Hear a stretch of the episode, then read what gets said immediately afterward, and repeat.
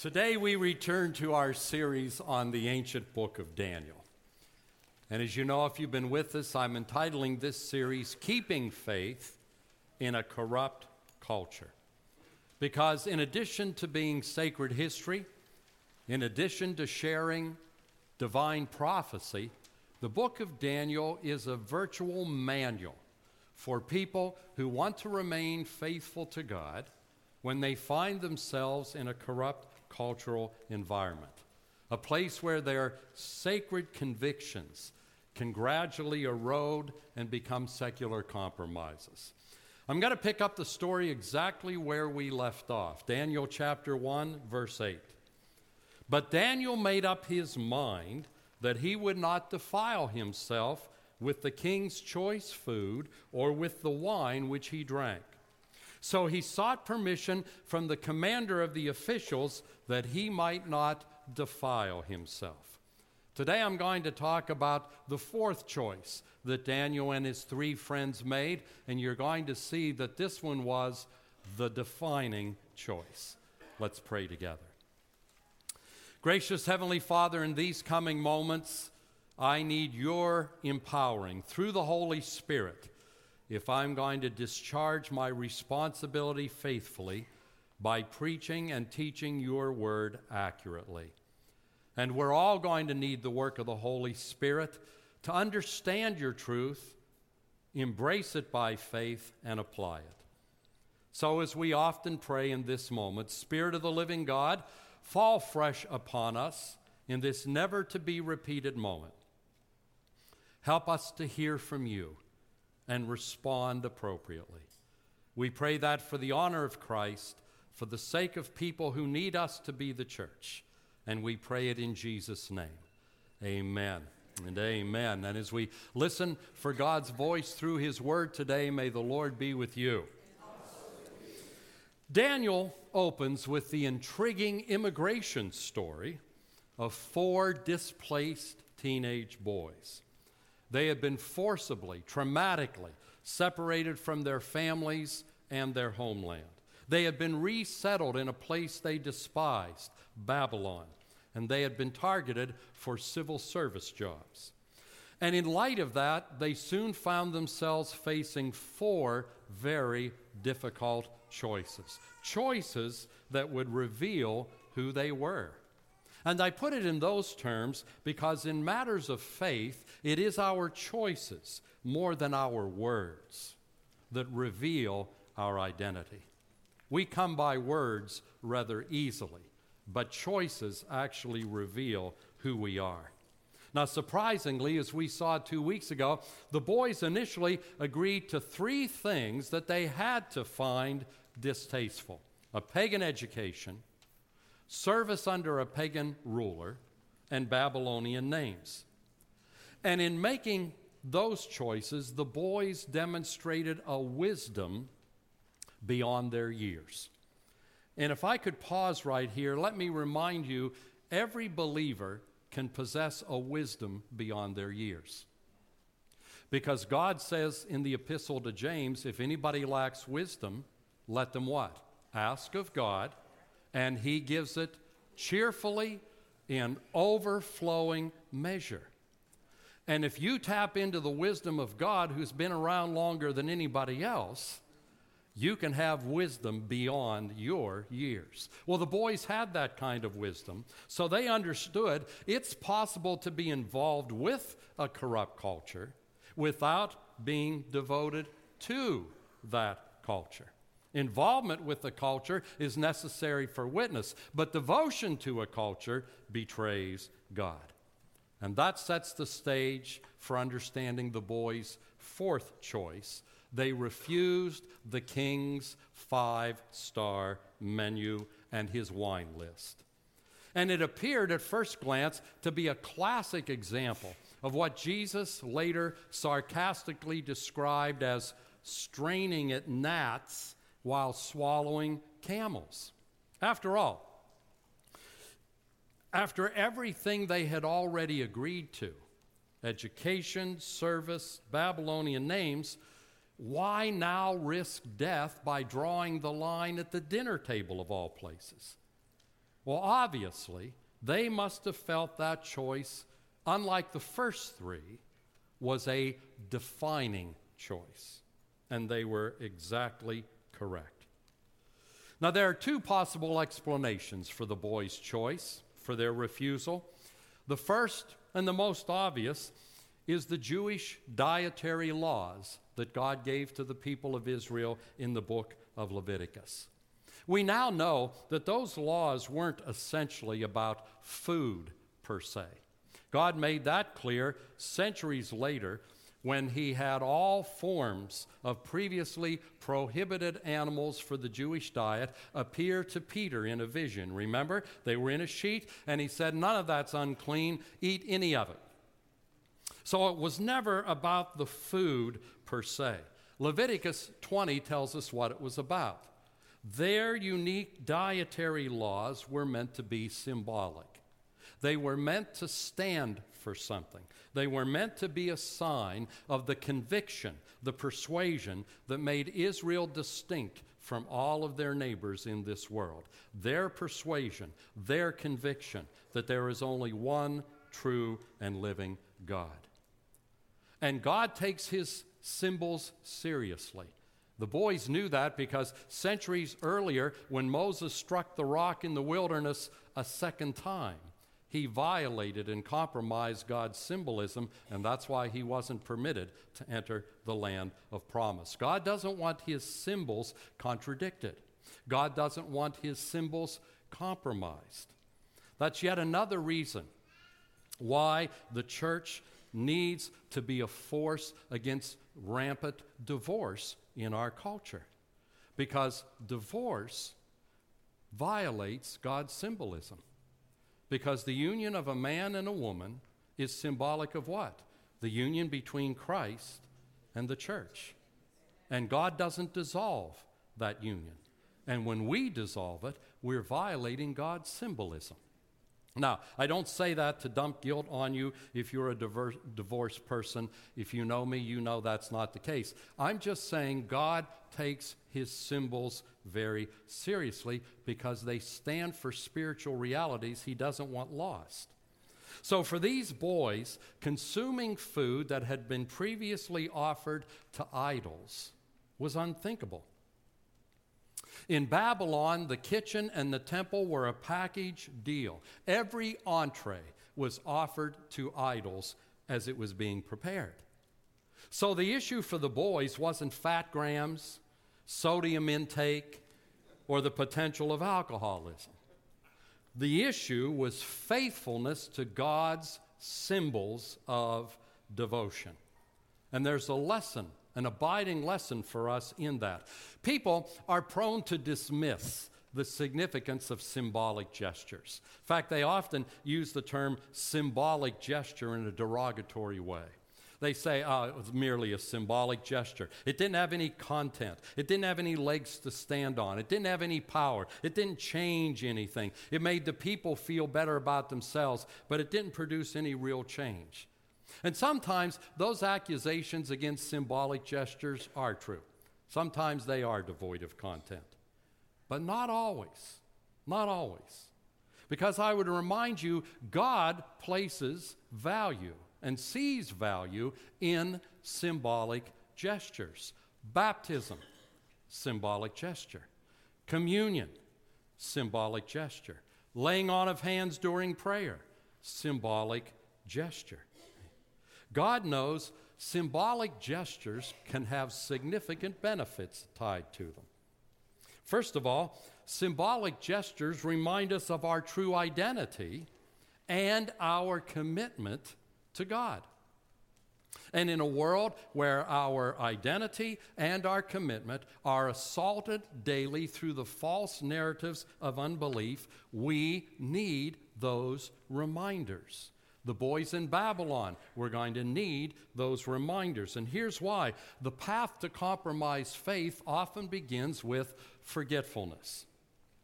We tend to get into the weeds in our walk with God when we forget some important principle or some important truth. Now, how do I know that?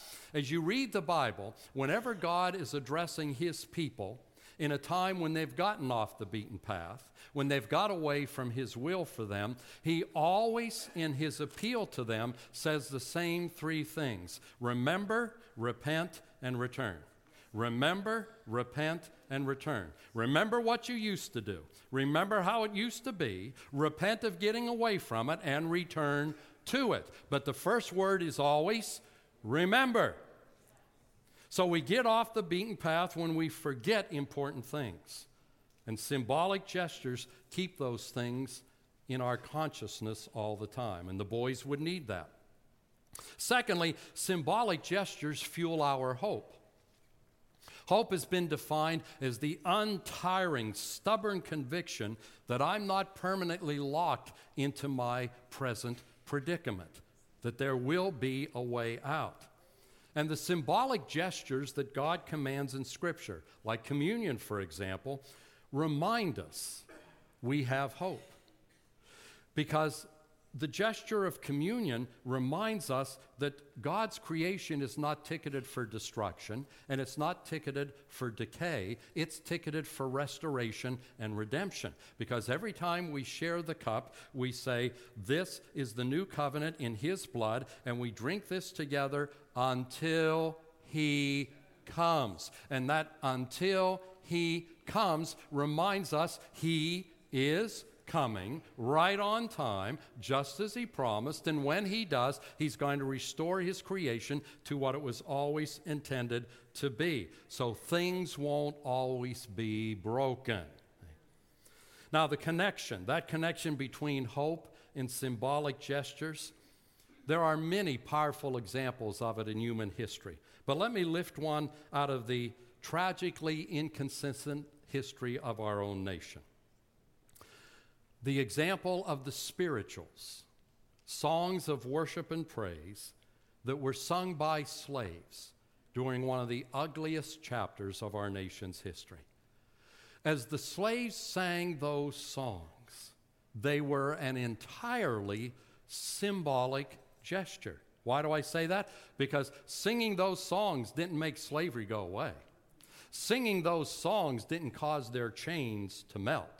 Singing those songs didn't change the minds of the slave owners, but the act of singing them kept their souls intact. It reminded them that they were not permanently trapped in that unspeakable cruelty.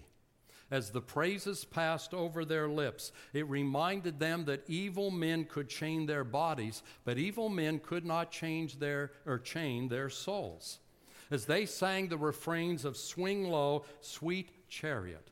It helped them to hold stubbornly to a hope that otherwise could have easily slipped through their bruised and callous fingers. The hope that one day God was going to give them an eternal, lasting, total liberation. That their capital M, Master, was one day going to deliver them, and no pretentious, evil, small m Master could deny them their destiny in God.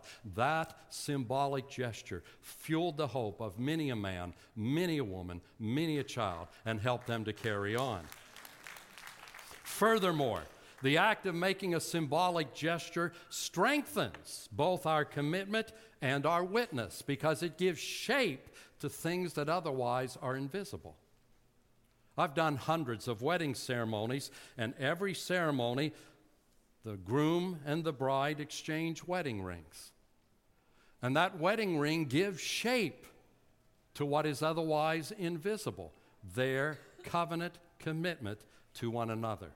And symbolic gestures, by giving shape to our devotion to God, strengthen our commitment and our witness.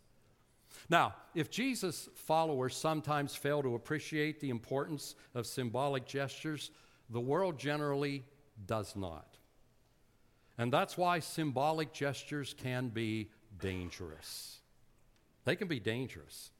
For example, baptism. It's not dangerous in Pittsburgh, but baptism in an Islamic country would result in your execution. And it's the same symbol. Baptism in Israel would result in you being shunned and declared as virtually dead.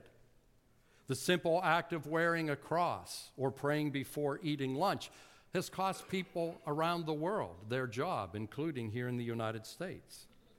Now, in Daniel's case, in the case for his three friends, refusing Nebuchadnezzar's food was a dangerous act. And the reason why it was so dangerous suggests what I believe to be the real fundamental reason for the boy's refusal.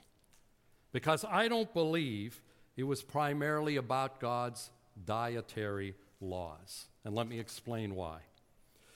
Because Babylon was an idol worshiping nation, again, all of its food would be offered to idols. All of its food would be considered unclean, including the vegetables that the boys wanted to consume rather than the king's meat. And the dietary laws of Leviticus never prohibited the consumption of wine. That wasn't an issue. And later in the book, Daniel writes about temporarily abstaining from meat, which means by that point in the story, he was used to consuming meat. So, I'd like to suggest the real reason behind their choice. And the thing that made it a defining choice was not God's symbolism, but Babylonian symbolism. Now, what do I mean? In Babylonian culture, eating the king's food symbolized covenant loyalty to the king. In the ancient world, sharing food at somebody's table was seen as an act that cemented a bond between people. That's why Jesus, just prior to his crucifixion, did what? Hosted the disciples for dinner and over the dinner table, what did he talk about? His coming death and the new covenant in his blood. Then he commanded us to repeat that scene in essence every time we engage in communion. Well, in Babylon, eating at the king's table had added significance. It was a declaration of two things total dependence upon Nebuchadnezzar and uncompromised loyalty to Nebuchadnezzar. And that explains why the boy's handler, Ashpenaz, was fearful when he heard the boys refuse the king's table. Fearful for their lives and fearful for his own head. And Daniel, later on in chapter 11, verse 26, describes people who had been eating at the king's table, but they were plotting Nebuchadnezzar's overthrow. And it was Daniel's way of saying outwardly they pledged dependence and loyalty, but they were plotting against the king. So, in light of that cultural understanding, I'd like to suggest that the reason they said yes to education, civil service, and Babylonian names, but no to consuming the king's food, because they knew that act would symbolize total dependence upon and uncompromised loyalty to Nebuchadnezzar. And their dependence was upon God, and their loyalty was to God and God alone. And that's why they saw that choice as requiring a no. That's why they saw that choice as defining. They understood the choices that define us are the ones that reveal our ultimate devotion. And God's people reserve that devotion for God alone, not God and anything else, not God and country, not God and military, not God and political party A, not God and political party B, not God and politician A, not God and politician B, not God and anything. Anytime you put a and after God, you're getting into the weeds. You're betraying your total dependence, you're de- betraying your total loyalty to God. It's not Jesus and, it's Jesus only. The boys understood that. And I want to stress that from their story today because in our nation, it's my humble opinion, shared by many others, that in an hour when the church needs to shine brightly and more and uh, brighter than ever before, we are severely compromised compromised by two things mixed loyalties, God and, and misplaced loyalty, more confidence in the and than in God. So, after our missions month that starts next week, when we return to Daniel, I want to unpack some of the implications of the boys' decision. Many of them are uncomfortable. You may want to be away that weekend. But today, I want to close by pointing out the importance of symbolic acts in this culture, and specifically, that one of those symbolic and defining acts is, I believe, your participation in ACAC. That may sound preposterous, preposterous, so let me explain it. You don't need me to tell you we live in an increasingly fractured and polarized culture us versus them, and no middle ground. And sociologists have been predicting this for a long time, and so have theologians. Because in times of trouble, in times of rapid change, in times of uncertainty, things produced when a culture turns away from God, people look for their own people. They look for their tribe. They look for people who look like them, people who talk like them, people who think like them, people who are aligned with them ethnically, culturally, economically, and politically. They look for their people so that they can hunker down and feel like they're defending their values, their interests, their identity, their turf, their future, their security, and unbeknownst to them, their idols. We also live in a culture that is consumer minded and as a result, increasingly selfish. Because if you dance to the tune of consumerism, the day comes when you have to pay the piper.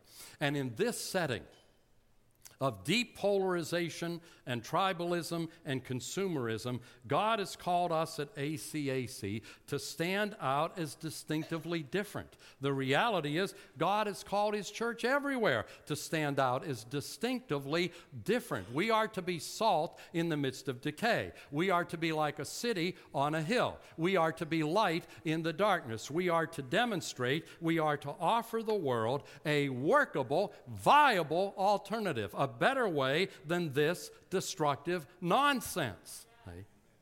And toward that end, on this annual meeting weekend, I want to say that God has called us at ACAC to be a place where intentional, unapologetic, ethnic, economic, generational, and political diversity replaces the intentional isolation that blinds us to our sins and to God's concern. And trust me, isolation will blind you to both your own sins and God's heartbeat and concerns. Many times, we pray for things that we stubbornly resist. Jesus taught us to pray, deliver us from evil. Notice not deliver me. The Lord's Prayer is entirely in the plural. It's designed to make you think community, not just think about yourself. Deliver us from evil. But here's the problem you can never be delivered from evil that you haven't yet recognized and that you refuse to acknowledge. Nobody gets delivered from evil they don't recognize. Nobody gets delivered from evil they refuse to acknowledge. So, what does God do in answer to the prayer? Lord, deliver us from evil. He puts us in places where we come face to face with our own complicity in evil and the realization that sin isn't just out there, it's also in here. And the place where God wants to accomplish that is the church. The church is a place where the troubled should find comfort. But it's equally a place where the far too comfortable should be deeply troubled. Troubled by God pulling back the curtain and saying, That's you. Remember when the prophet Nathan told King David story? And at the end of the story, what did he say to David? David, that's you. Ooh, what a painful epiphany. Well, the church is where God wants you to have painful epiphanies. If you shun places like that, if you shun the inconvenient truths that a diverse congregation calls you to face, if you seek a monocultural experience in the church, then you will discover that monocultural churches are a great place to hide from God. And I say that without apology.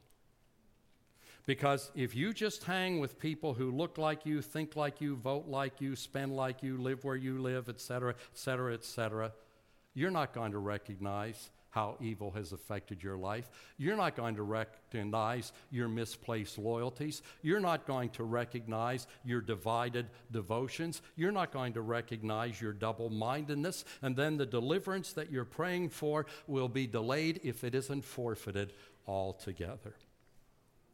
See, it's only as I'm in the presence of people whose life story is different than mine whose daily experience is different than mine, whose persuasions are different than mine, that I begin to see mine in the accurate light of God's Word.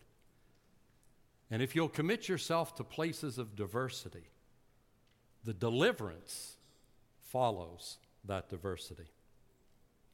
Secondly, God has called us to be a place where His Word informs our politics rather than a place where His Word is prostituted to affirm our politics and thereby compromising our ultimate loyalties and our ultimate confidences.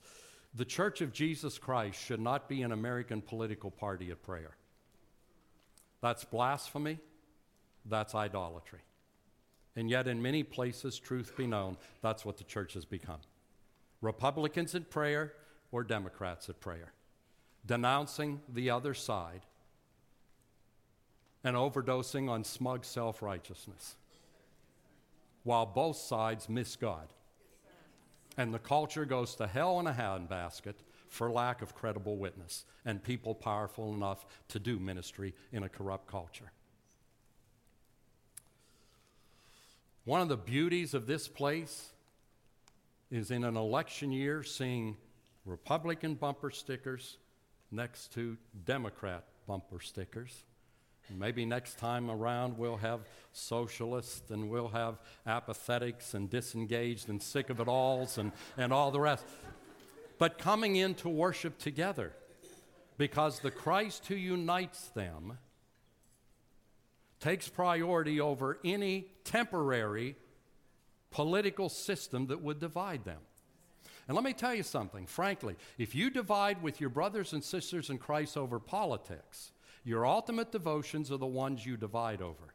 If you divide with a brother or sister in Christ over politics, you've just indicated your ultimate devotion is to those politics rather than to the clear commandments and the pastoral prayer of Jesus, who said, I would that they would be one like the Father and the Spirit and I are one, and that the world would know them by the way they love one another, not the way they denounce one another on Facebook because of different political persuasions and question one another's Christian credentials because they didn't vote a particular way. Hogwash! If that's what you want in a church, there are many places in Pittsburgh where you can get that. Don't let the door hit you where the good Lord split you.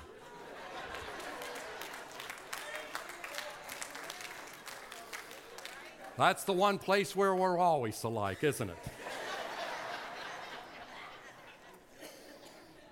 Got to be talking more about this political prostitution when we return to Daniel.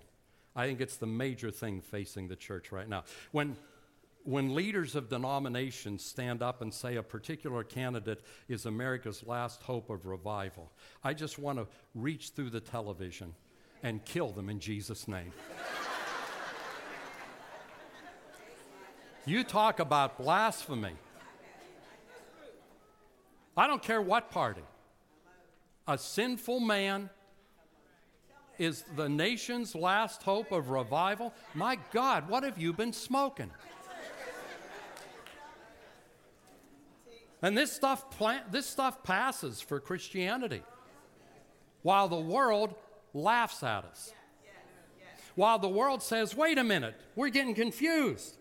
You're the people always standing for morality. Now, when there's immorality, you excuse it in the name of something else. Are you moral or are you not moral?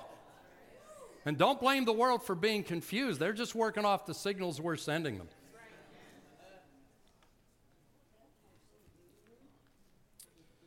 Why are Christians absolutists on morality but relativists when their favorite candidate is immoral? And again, I don't care which candidate. I'm not Republican or Democrat. They're both, both hideously deficient, both hideously far from the Word of God. I vote, yes, I vote for the lesser of two evils as best I can perceive it.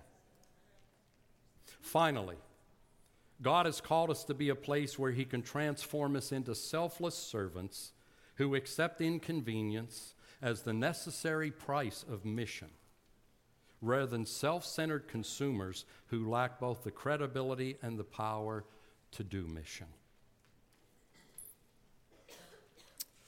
All that to say, your participation in this faith community, despite the unavoidable inconveniences and challenges of our urban setting, despite the rather uncomfortable disconcerting truths that come out in a diverse setting.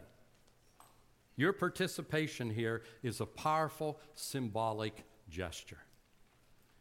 From time to time, on the weekends I'm not in the pulpit, I, I like just to circle the block in my automobile and watch you come in and go out because it's a beautiful scene. Because in a highly racialized city like Pittsburgh, and we are a racism hotbed,